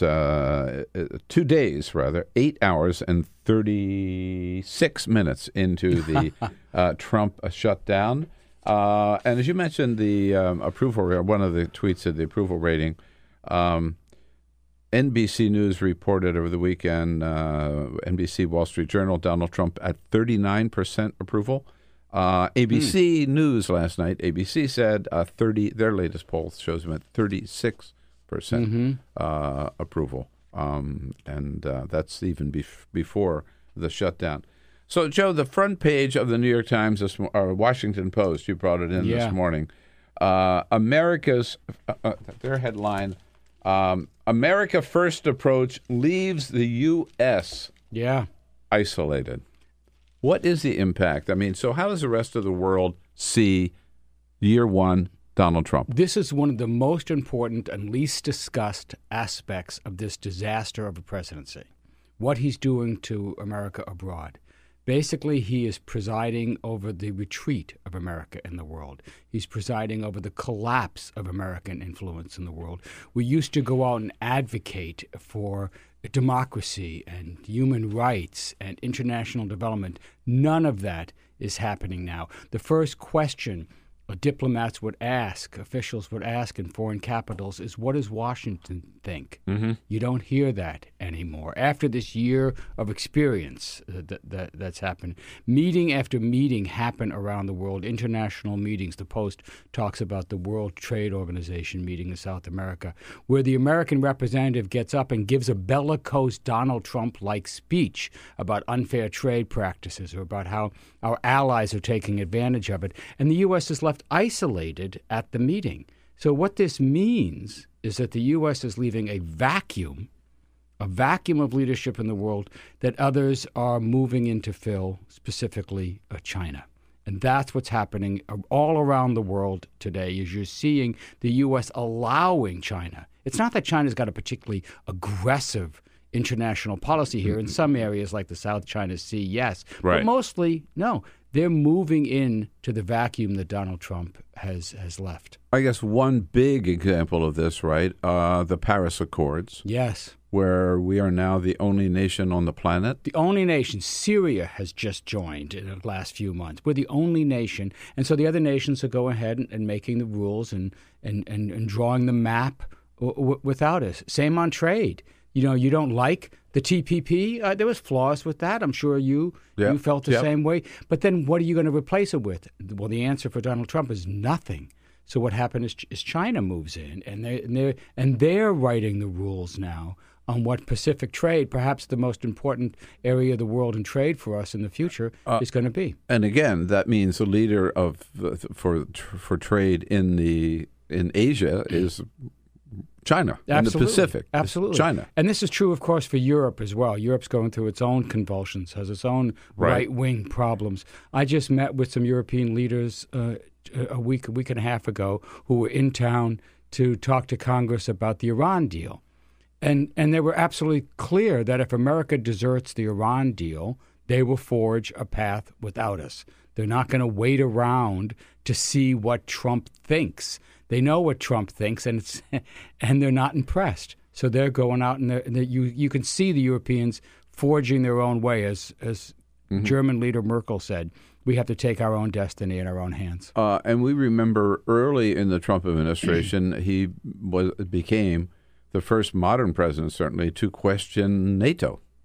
Now, he kind of, sort of came around, but remember one time? No, I wouldn't say. I mean, yes, kind of, sort of came around, but he basically sees NATO. He sees Europe and our NATO allies as economic rivals. Mm-hmm. So the whole world he sees in these New Jersey developer terms. These are my enemies.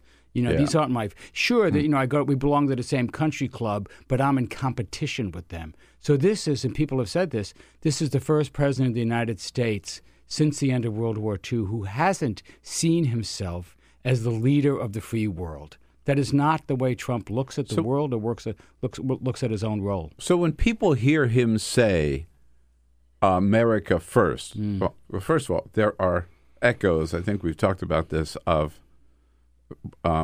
pre-World War II, the Charles Lindbergh and others, first, right? Meaning Joe Kennedy and others. Pro-Nazi, isolationists, stay out of World War II, leave that to the Germans. Right. And that's what they called themselves, America first. Yeah. But when people around the world hear Donald Trump say America first today, you know, what do they think? It's sort of like, you know, we're all for ourselves and screw the rest of you, right? That's exactly what they think. And you were just talking about the domestic polls. The international polls are the same way.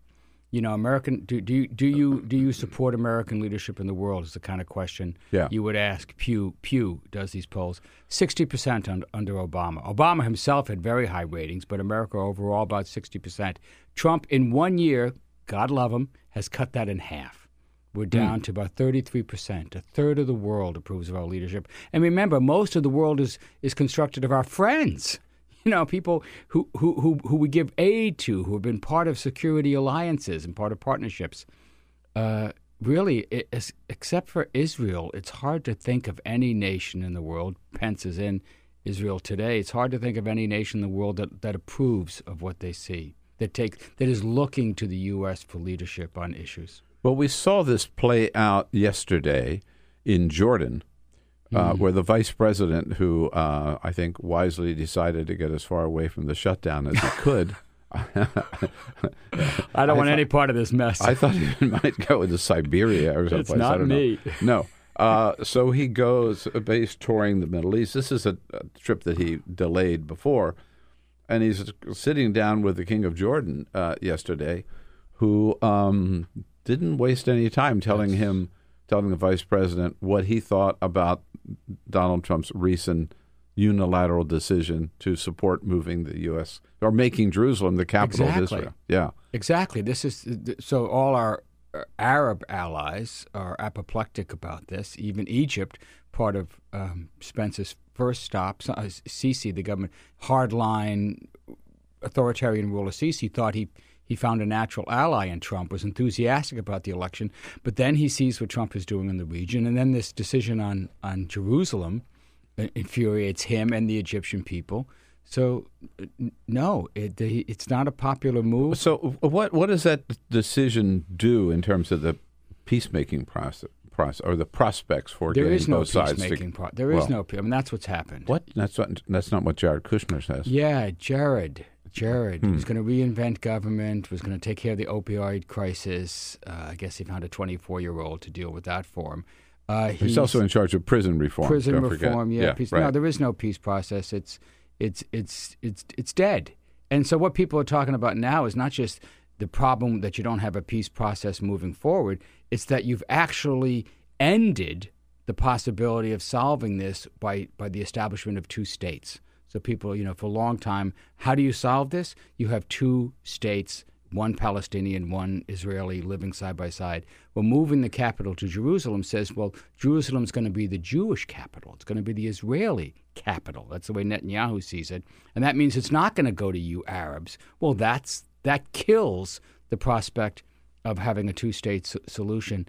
It's hard to see how you get peace in the Middle East, frankly. And it's interesting on this issue that this is an issue where other presidents, Democratic and Republican, have kind of made the same pledge. Yeah. Barack Obama did, but they didn't do it because they realized that this is something that should be part of the negotiations. Exactly. Correct? Yeah. And in most negotiations, yeah, you could move the embassy to Jerusalem once you've had a settlement on Jerusalem and you have an open city, for example, or, you know, where it's an international city where Arabs, Christians, and Jews could all enjoy some political rights in that city. And another part of the world. It was, I think, very, very surprising and heartening to see representatives from North Korea come across the border and sit down with representatives of South Korea at the table. Now, they were talking about the Olympics, but they came out of this with an agreement that North Korean athletes are going to compete in the Olympics in South Korea. Yeah. And at the opening ceremony, they're all going to be marching together, North and South, under one flag. Yes, hasn't happened before. I know there's a unity flag that they have for Korea that they've used in some games in the past. So let's just say that this is sort of a different approach to North Korea than Donald Trump has taken. Kim Jong-un is eating Donald Trump's lunch. I mean, there's no way. I mean, Kim Jong-un has done everything he wanted this year. Just 2 days ago, there was the head of the Federalist Society had a praising article in the Post talking about how great Trump was. And one of the things she said was he held North Korea at bay. No, he hasn't. In the last year, Kim Jong-un has tested an intercontinental ballistic missile that can reach the United States twice, has tested an H-bomb, a hydrogen bomb, for the first time, has done pretty much everything he wants, and then pivots beautifully on New Year's Day with this conciliatory speech that opens the door to talks and all the things we're now seeing, which is exactly what the South Koreans have wanted, because the last thing they want is a new Korean War. So they jump on this, and within what day is this? The 21st. You know, within 20 days, we now have North Koreans coming to South Korea, which they haven't done for over 2 years. We have the North Koreans participating in the Olympics. We have the South Koreans convincing the Americans to pause their joint exercises, massive military exercises we were going to do in February and March, to pause them until after the Olympics, so a delay of 2 months. No, the South. The North Korean peace offensive is working, at least with the South. And you know who's driving a wedge between the U.S. and South Korea? The president of South Korea, right? Well, I would say it's the president of the United States. Oh, I'm sorry. Between the two. Yeah. Oh, right. Yeah. So, you know, he's driving South Korea to embrace North Korea in order to prevent a war that nobody in South Korea wants. So in a sense, maybe his policy is working indirectly, right? But also, clearly, the president of South Korea does not sign on to Donald Trump's approach. No, but see, this is so interesting about how you deal with Trump in the world stage. So over the weekend, we got this break in a story. When the talks started, at first— Nikki Haley up at the in the UN. On January 2nd, January 3rd said, no, we don't want this. No way. We're not going to talk to North Korea unless they agree to denuclearize, which is not going to happen. Yeah. But then a couple of days later, Trump undercuts his ambassador, says, well, you know, talks, it might be a good thing. And you know why? It's because of me.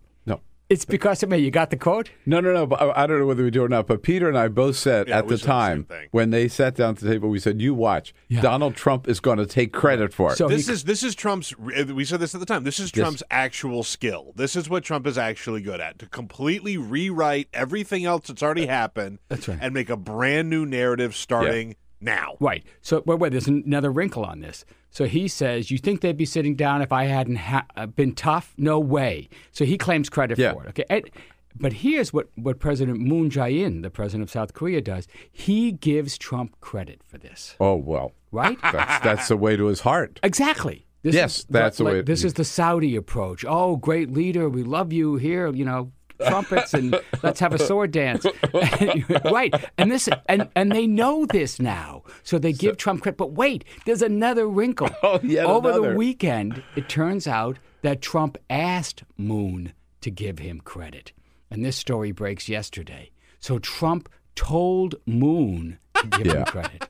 God. What a small mind. What a small man. But this is his M.O. Remember, sending telling all of his, sending all of his cabinet members out on TV to give him credit for everything he does, right? And about he's just done this and that. I mean, there's so many examples of that where, you know, he calls and says, you've got to go out and say, remember, when they questioned his mental stability, right? Oh, yeah. How many people had to go out and say he's a genius? Genius. You should they use that word, the Trump, genius. I know, brilliant, you know, got elected president, beat 17 candidates, blah, blah, blah, blah, blah.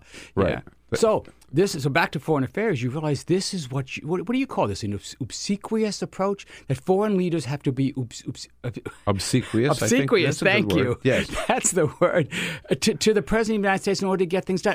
And you can't blame Moon. If I was Moon, I would be doing exactly the same thing. Sure. Give the big man all the credit he wants. Just don't start a war in my neighborhood. Right. Exactly. And by the way, part of I guess.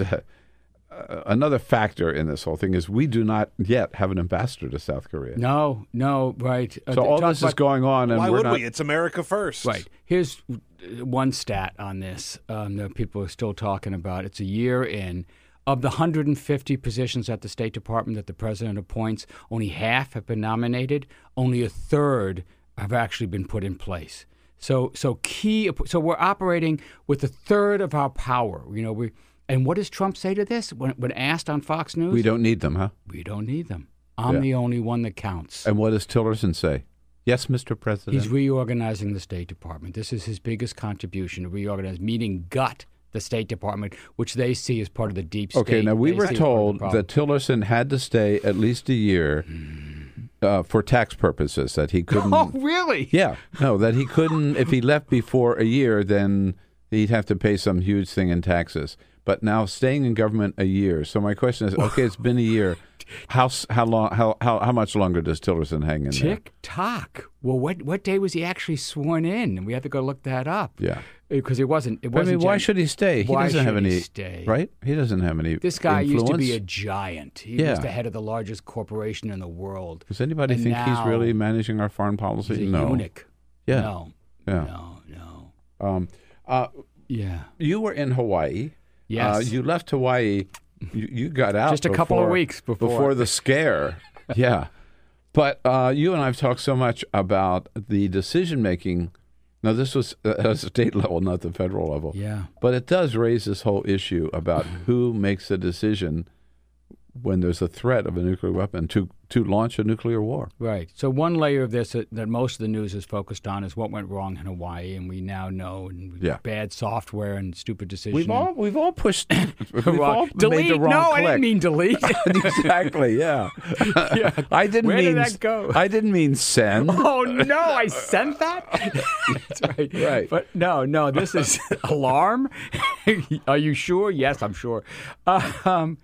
But here's the scary part is what happens if Trump takes this seriously? What I'm getting at. So this Trump could be in the bedroom watching Fox News. You talk about that a lot. See it on Fox News that Hawaii is under attack and decide that this is where he gets his news, right? He doesn't call his national security advisors to come in and tell him what's going on. No.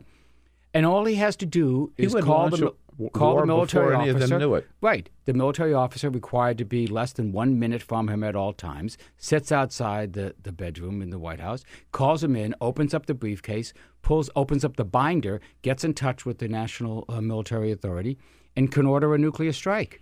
And Congress has no role in that whatsoever.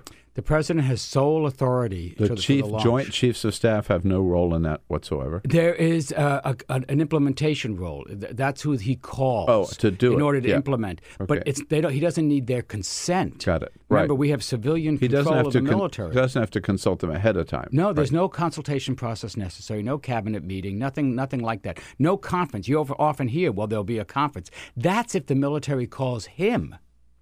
But if he calls the military, there's 2-3 people he has to talk to, required to talk to in order to implement the order. But that's it. No Secretary of Defense, no Secretary of State, not even the Chairman of the Joint Chiefs.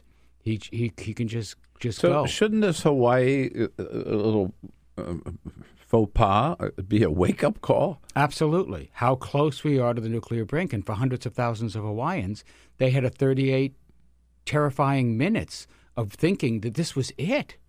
I mean, we haven't had something like this for a very, very long time. You know, right. We had a movie, a TV show about this the day after during the 1980s where people, you know, went through this kind of experience with a work of fiction. But for these guys, this was real. This looked like a scene out of the 50s. I mean, the sirens were going off. People were running into bomb shelters. Anywhere they could. Should I go out and get the dog? Am I going to get nuked while I'm getting the dog? You know, this kind of thing, hiding with the mattresses over their heads, praying, let this be a drill. Duck and cover. It was, duck and cover. Yeah. Fortunately, it was. But, and it shows how close we are to the nuclear edge. This is real. This is the way it would actually happen. It would happen in minutes, not a big debate, not like the government shutdown. Let's discuss it over the weekend. No, it could happen in minutes. And so it's an insane system that we have these kinds of weapons under the control of one person. And there was this mistake where the guy just hit the wrong button in NORAD back in, I think it was 1979, where they had the training tape. The training tape somebody puts in. Was slipped in by accident. All the boards light up, and they all think. So this is hundreds of people now think that the Soviets are attacking us, and that warheads are streaming over the pole. They think it's real because everything is telling them it's real. And we've had a half dozen other accidents like that where radar have picked up a flight of geese and thought it was Soviet bombers, et cetera. Don't have much time left, but there's one part of the world that you and I have spent a lot of time talking about, and nobody's talking about it anymore, Syria. Oh, yeah. Yeah, well, the decline of U.S. leadership. Who's making the decisions in Syria? Russia, Iran, Assad. The U.S. is out of it. We have no control over what's going on. We've just abandoned it. And so you see all the talk about military commanders have more authority to do strikes. We have no idea how many innocent civilians are now dying because of the increased strikes we're doing. But that's the strategy for Afghanistan, for Iraq, for Syria, is just airstrikes. No diplomatic strategy.